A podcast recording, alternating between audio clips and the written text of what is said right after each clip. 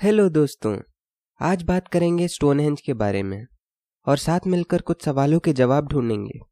जैसे स्टोनहेंज को किसने बनाया और इसे कब बनाया गया था? स्टोनहेंज किससे बना है और इसे किसके लिए यूज़ करते थे? क्या इसे एलियंस ने बनाया है?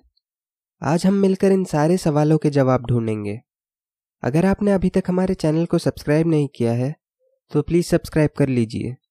और साथ ही वो बेल आइकन भी दबा दीजिए। इससे हमारी आने वाली हर वीडियो का नोटिफिकेशन आपको मिल जाएगा। तो चलिए शुरू करते हैं। स्टोनहेंज सैल्सप्रे नाम की जगह में है, जो कि इंग्लैंड में है। ये एक प्री हिस्टोरिक मॉन्यूमेंट है, जो कि सर्कल के शेप का है। इसे सिक्स स्टेजेस में बनाया गया था नियोलिथिक पीरियड से लेके ब्रॉन्ज एज तक। नियोलिथिक पीरियड स्टोन एज का फाइनल स्टेज था। इस स्टेज में लोग पत्थरों के टूल्स का इस्तेमाल करते थे। और ब्रॉन्ज एज वो एज था जब इंसानों ने ब्रॉन्ज का इस्तेमाल किया टूल्स बनाने के लिए। ये पहला पीरियड था जिसमें लोगों ने मेटल यूज़ करना शुरू किया था। तो इसका मतलब ये है कि इस मॉन्यूमेंट को लगभग पाँच हज़ार साल पहले बनाना शुरू किया गया था। तो अब सवाल आता है कि इसे किसने बनाया?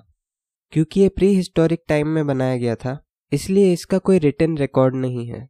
इसलिए ये क्लियर नहीं है कि स्टोनहेंज को किसने बनाया? इस साइट को सेरिमोनियल पर्पसेस के लिए यूज़ किया जाता था, और इसे धीरे धीरे अलग अलग लोगों के ग्रुप ने अलग अलग टाइम पीरियड में मॉडिफाई किया। आर्कियोलॉजिकल एविडेंस कहते हैं कि पहला मॉडिफिकेशन किया गया था मेसोलिथिक हंटर गैदरर्स द्वारा। अब सवाल आता है कि स्टोनहेंज किस चीज़ का बना है? स्टोनहेंज को दो तरह के स्टोन से बनाया गया था। एक था सारसेन स्टोन और दूसरा था ब्लू स्टोन। इन पत्थरों को ब्लॉक्स के शेप का बनाया गया था। ये पत्थर पहले से ही ऐसे क्यूबॉइडल शेप के नहीं थे। इन्हें आर्टिफिशियली इस शेप का बनाया गया है। इनमें से कुछ स्टोन्स को तो 240 किलोमीटर दूर से लाया गया है। अब सवाल आता है कि स्टोनहेंज को किस काम के लिए यूज़ किया जाता था? इस सवाल का जवाब किसी को नहीं पता। अभी भी इस बात पर बहस चल रही है कि स्टोनहेंज को किसके लिए यूज़ करते थे। इसको लेकर कई थियरीज हैं।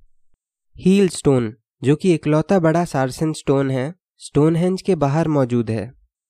हर साल ट्वेंटी फ़र्स्ट जून को, जो कि साल का सबसे लंबा दिन माना जाता है, उस दिन सूरज हमेशा हील स्टोन के ऊपर से उगता है। और ट्वेंटी फ़र्स्ट दिसंबर को, जो कि साल का सबसे छोटा दिन माना जाता है, सन हमेशा हील स्टोन के ऊपर से डूबता है।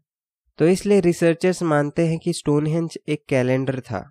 जो कि स्टार्स की स्टडी करने में मदद करता था। दूसरी थियोरी कहती है कि स्टोनहेंज प्लेस ऑफ़ हीलिंग था जहाँ पे बीमार लोग जाते थे और स्टोनहेंज की ताकत से अपने आप को ठीक कर लेते थे। और कुछ लोग मानते हैं कि ये टेंपल था सन या मून गॉड्स का। वैसे आपको क्या लगता है स्टोनहेंज किसके लिए यूज़ होता था? आप मुझे कमेंट करके बता सकते हैं।